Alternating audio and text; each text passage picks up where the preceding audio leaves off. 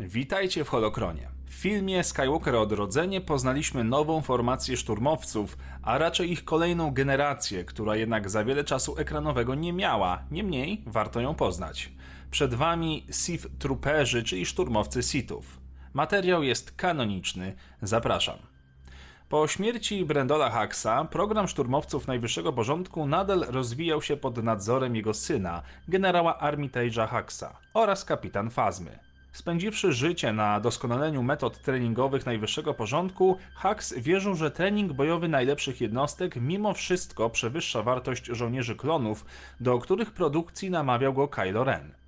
Informacje w strukturach tej władzy były bardzo podzielone. Nawet wysoce rangą oficerowie najwyższego porządku nie byli świadomi prawdziwego zakresu swoich sił. Gdy Kylo uzurpował sobie tron swojego pana, zasłony tajemnicy otaczające Snowka i jego plany rozwiały się, ujawniając istnienie floty inwazyjnej rozwiniętej w ukrytym świecie Sithów na Exekolu. Istniał tam tak zwany zakon wiecznych Sithów. Tysiące personelu wychowano jako kultystów oddanych zachowaniu religii Sithów, którzy nauczyli się czcić moc ciemnej strony.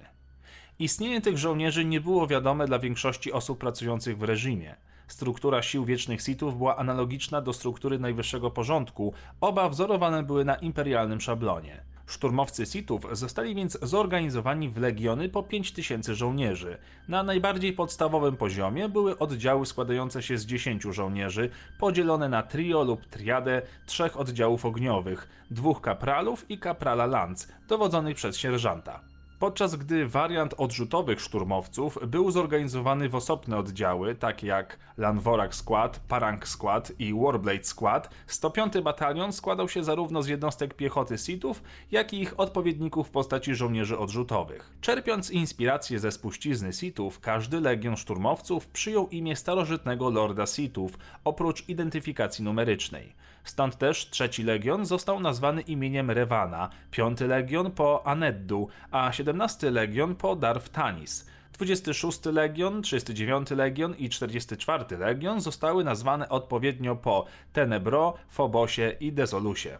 Ponieważ historia Sithów była ukryta przed resztą galaktyki, tylko odwieczni kultyści Sithów znali prawdziwe znaczenie tych starożytnych tytułów.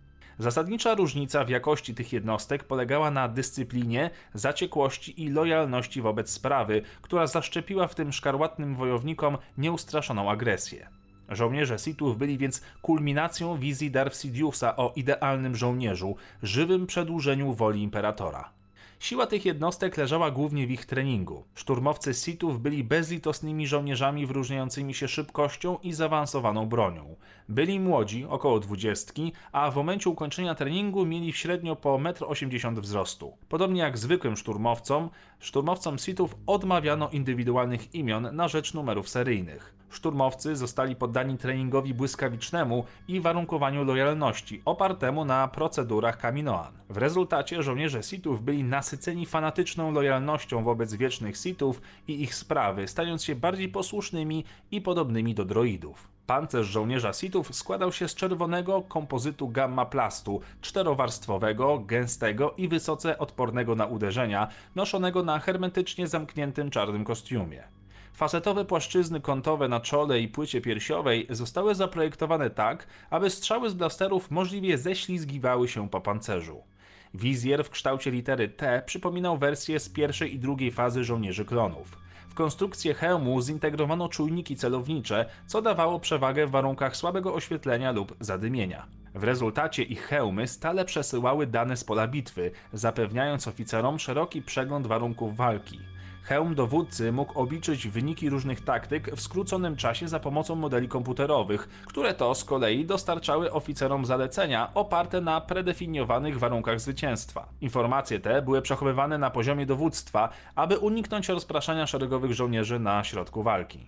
Dodatkowe funkcje technologiczne obejmowały bezprzewodową antenę danych i system filtracji atmosfery.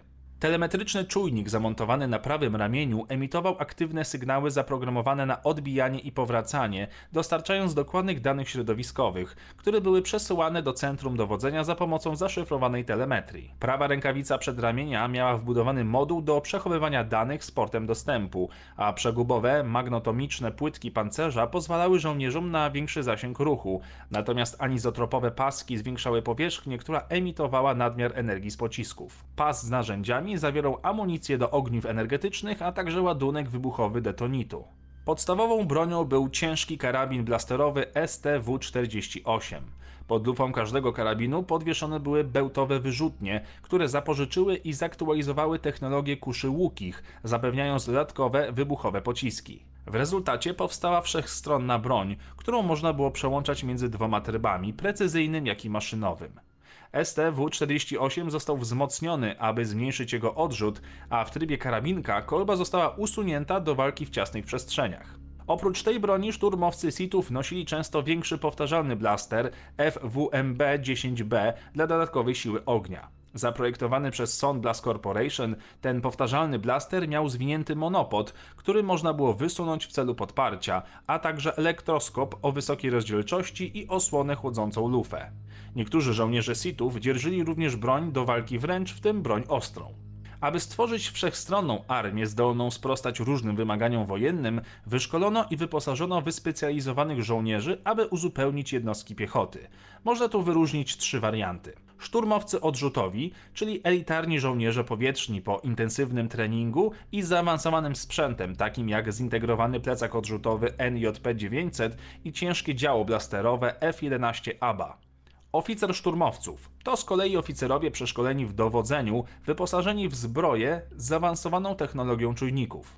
A na koniec suwerenni protektorzy, czyli najlepsi szturmowcy Sithów, podniesieni do rangi elitarnej Gwardii Królewskiej, stacjonujący wyłącznie w Cytadeli Sithów na Egzekolu.